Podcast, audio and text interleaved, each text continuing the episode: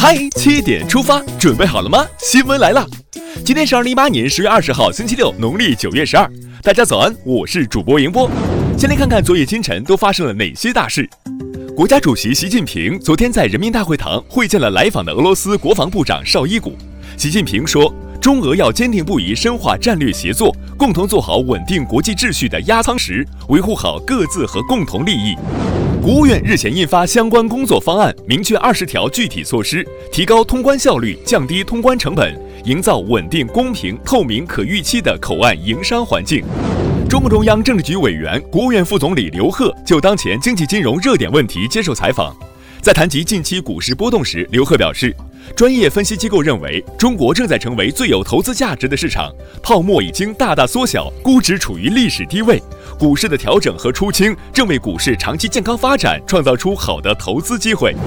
外交部发言人陆慷昨天在例行记者会上表示，中方高度赞赏俄方对“一带一路”建设的积极支持和参与，愿同俄方携手建设好“一带一路”，共同将其打造为推动全球经济增长、促进国际经济合作的重要渠道。国家统计局昨天发布数据，初步核算，前三季度国内生产总值达六十五万亿元，同比增长百分之六点七。对于近来流行的消费降级一说，国家统计局新闻发言人毛盛勇回应称，前三季度最终消费支出对经济增长的贡献率是百分之七十八，比上年同期提高了十四个百分点，居民消费结构加快升级的趋势并没有改变。降级不降级，数据来说话。国家税务总局数据显示，今年前三季度全国税务部门组织税收收入超十一万亿元，增长百分之十三点二。其中，消费相关行业税收收入增速较高，教育、广播、影视、文化艺术等税收收入增幅均在百分之二十以上。日前，国家医保局、财政部、国务院扶贫办印发医疗保障扶贫方案。明确到二零二零年要实现农村贫困人口制度全覆盖，基本医保、大病保险、医疗救助覆盖率分别达到百分之百，让困难群众看得起病，安心治病。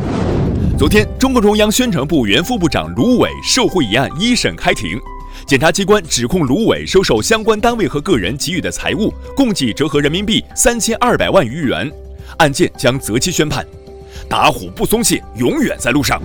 今天至二十二日，京津冀及周边地区将出现一次中至重度污染过程，影响范围包括北京、天津、石家庄、保定、廊坊、唐山、邢台和邯郸市等。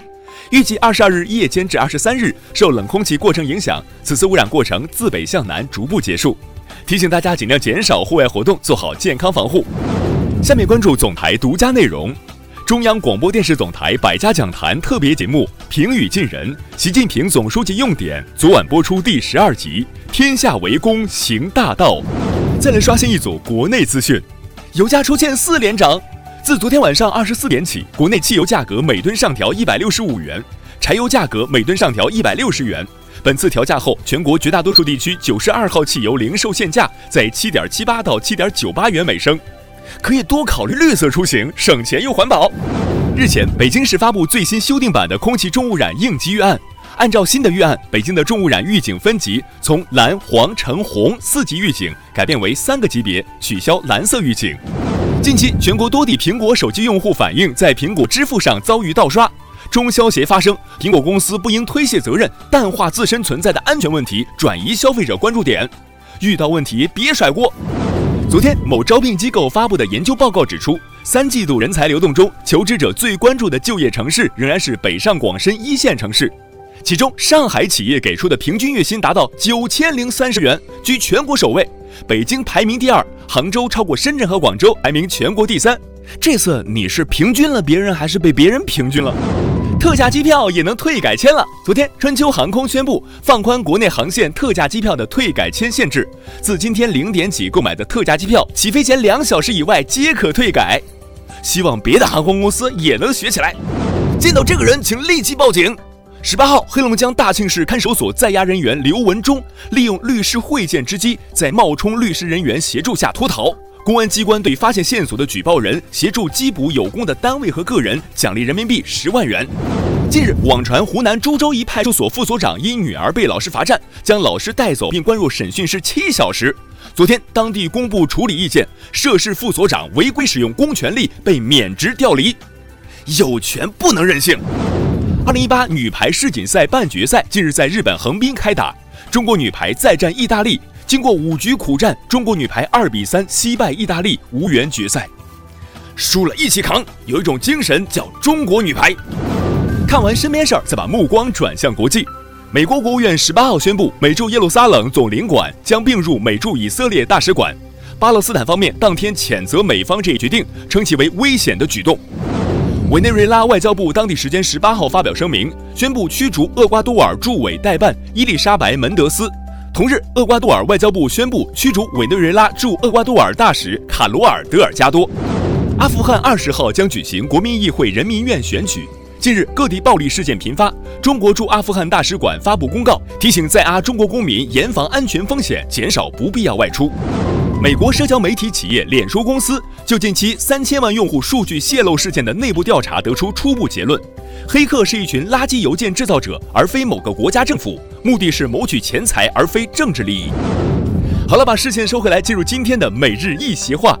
民生在勤，勤则不愧。二零一五年四月二十八日，庆祝五一国际劳动节暨表彰全国劳动模范和先进工作者大会隆重举行。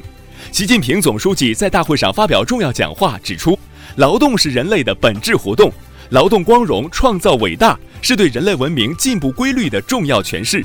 民生在勤，勤则不愧。民生在勤，勤则不愧，出自《左传》宣公十二年。意思是说，百姓生活的根基在于辛勤劳作，只要辛勤劳作，就不会缺少物资。最后进入今天的每日话题：姥姥带娃成主力，奶奶去哪儿了？妈妈生，姥姥养，爸爸回家就上网，姥爷忙着逛菜市场，爷爷奶奶来欣赏。进入二孩时代，姥姥逐渐成为城市带娃的主力军。一项媒体发起的投票中，有近一半网友选择了孩子由姥姥带。其次，选择家长自己带的比例较高，排名第三的则是孩子由奶奶带。对于为什么家长更愿意让姥姥带娃，大部分网友表示，亲妈更心疼女儿，会设身处地为女儿着想，自己与亲妈也更好沟通，可以避免婆媳之间的矛盾。也有网友表示，奶奶也在带娃呀，只不过是在照顾外孙外孙女。还有网友问，不应该问姥爷爷爷去哪儿了吗？你家的娃是谁带？一起留言聊聊吧。好了，今天的起点出发就到这里。更多精彩内容，请关注央广新闻微信公众号。咱们明天再见。